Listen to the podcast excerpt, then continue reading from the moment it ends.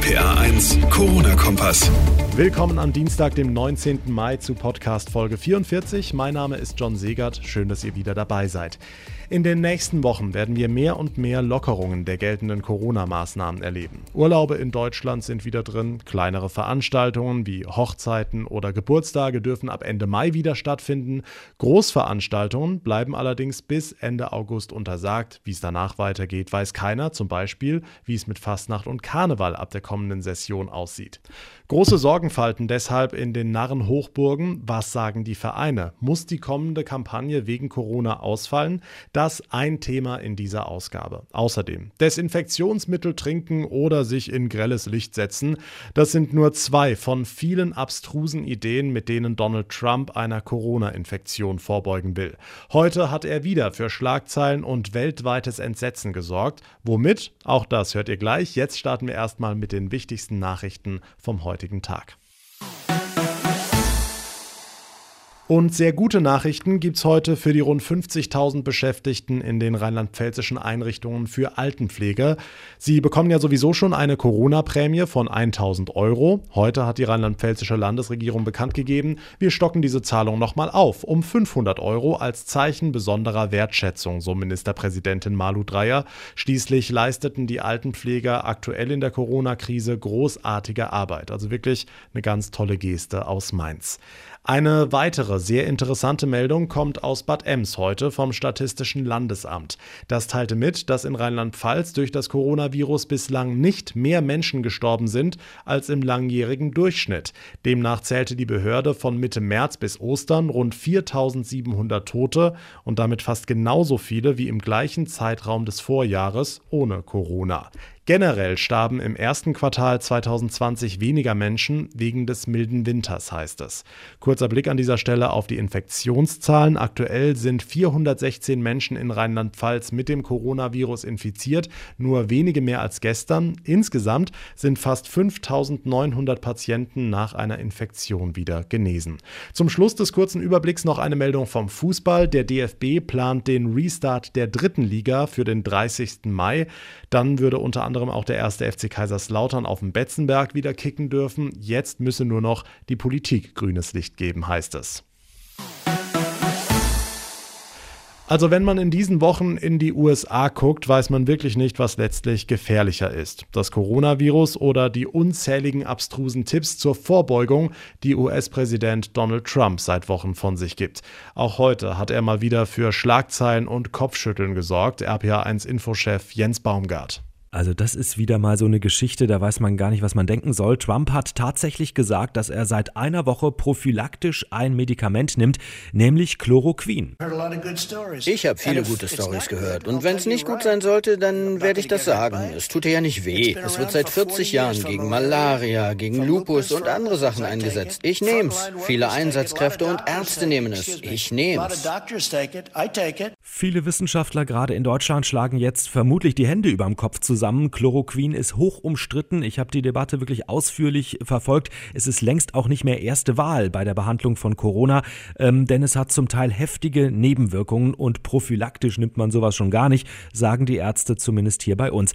Also vielleicht an dieser Stelle der Hinweis an alle, bitte nicht irgendwas vorbeugend einnehmen, sondern bitte alles mit dem Arzt absprechen einfach unfassbar. Jens, wir bekommen ja immer viele Fragen von Hörern geschickt.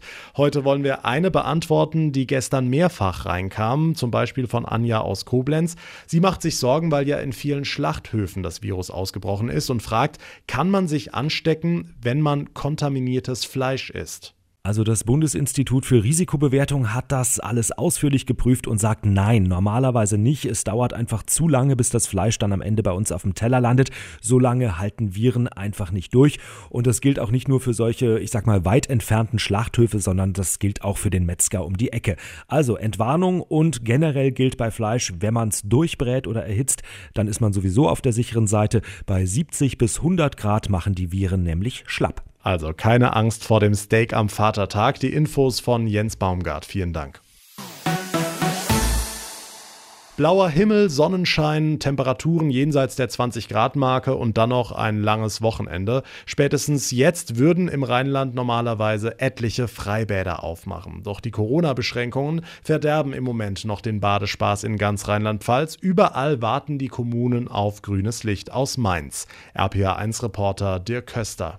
Hier auf dem Mallenderer Berg in Fallendar steht Badleiterin Brigitte Günther in den Startlöchern. Alle Vorbereitungen in einem der größten und beliebtesten Freibäder der Region sind abgeschlossen. Wir haben ganz normal die Frühjahrvorbereitung angefangen, Anfang März. Jetzt sind wir auf Standby mit der Hoffnung, dass wir die Auflagen erfüllen können und aufmachen dürfen. Die Auflagen müssen aber erst noch erarbeitet werden. Viel Zeit bleibt nicht mehr, denn der Öffnungstermin steht. Im Bezug auf die Planung der Landesregierung ähm, wissen wir, dass äh, vorgesehen ist, am 27.05. das Okay zur Öffnung von Freibädern zu geben.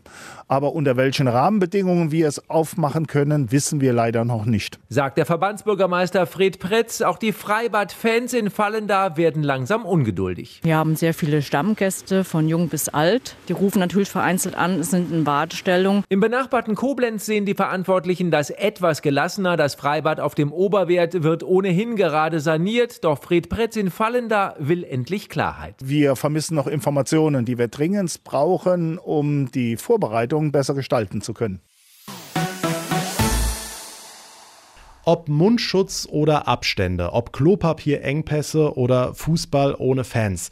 Durch und gerade wegen Corona passiert gerade so viel Närrisches, dass man wirklich gespannt sein darf, was die Fassnacht daraus machen wenn sie was draus machen, wenn Fasnacht und Karneval stattfinden. Im Rheinland hat der erste Dachverband seine Termine jetzt abgesagt, Euskirchen zum Beispiel das komplette Programm mit Umzug. Und jetzt fragen wir uns RPA1-Reporter Olaf Holzbach, was ist mit Rosenmontag in Mainz und davor mit den ganzen Sitzungen und Partys im Saal? Werden die gehen? Ja, das kann sich Stand heute wahrscheinlich kaum einer vorstellen. Riesenumzüge, schunkelnde Massen, Hellau mit Maske, Anruf beim Präsidenten des Mainzer Karnevalvereins Reinhard Urban. Ich kann mir Hellau mit Maske auch schwer vorstellen. Deswegen sage ich ja, wir werden dann einen Plan B haben müssen. Aber äh, zunächst einmal planen wir, wie wenn wir es ohne Maske, natürlich mit gewissen Abständen, das wird, nehme ich an, im Januar nicht anders sein, als es im Moment ist, äh, Fastnacht feiern können. Warum sich festlegen? Schon im Mai das Verbot von Großveranstaltungen geht bis Ende August. Helau und Alaf wird erst am 11.11. .11. wieder geschrien. Wichtig für den MCV ein einheitliches Vorgehen. Nicht, dass die einen jammern und die anderen feiern. Ja, es gehört halt schon zu der Kultur hier dazu. Also Mainzer Fastnacht. Ähm ich würde halt das Risiko nicht eingehen. Die Ausgelassenheit ist bei Mainzern sicherlich da, aber organisatorisch denke ich, ist es einfach sehr, sehr schwierig. Wir haben heute Morgen gerade darüber gesprochen mit unseren Freunden. Uns fehlt an nichts. Also ich könnte es aushalten. Ohne, ohne Rosenmontagszug, ja. Das werden aktive Fassnachter, Veranstalter und Wirte anders sehen. Vielleicht gibt es ja den Kompromiss. Kostümpflicht mit Maske, auch in der Kneipe. Ja, da müsste man so eine kleine Kanüle raushängen lassen. Ne? Tja, Ideen muss man haben. Fastnacht und Karneval in Zeiten von Corona. Der Mainzer Karnevalverein sagt, wir feiern. Und wie genau, das warten wir einfach mal ab. Die Infos von Olaf Holzbach. Die Friseure im Land haben ganze Arbeit geleistet. Seit der Wiedereröffnung vor zwei Wochen haben sie alle Hände voll zu tun gehabt, um uns wieder so aussehen zu lassen wie vor Corona. Ich sag nur Wildwuchs und Selbstversuche. Inzwischen sehen auch Nachbarn und Kollegen endlich wieder anständig aus. RPA1-Reporterin Maike Korn, unsere Friseure mussten sich doch bestimmt oft das Lachen verkneifen, oder? Ich habe auch einen Teil dazu beigetragen. Ich sag nur Rasierapparat. Mein Freund war dankbar fürs Homeoffice. Bernd Kiefer, Sie kennen das, Sie sind äh, Friseurmeister aus Flörsheim-Dalsheim. Ich schätze mal, selten hat der Name Ihres Salons, Struffelpeter, so gut gepasst wie jetzt. Oh ja, da haben wir schon einiges äh, gesehen, was wir sonst so nicht kennen. Also lange Haare, Locken und natürlich auch den ein oder anderen Selbstversuch. Den haben wir auch äh, repariert.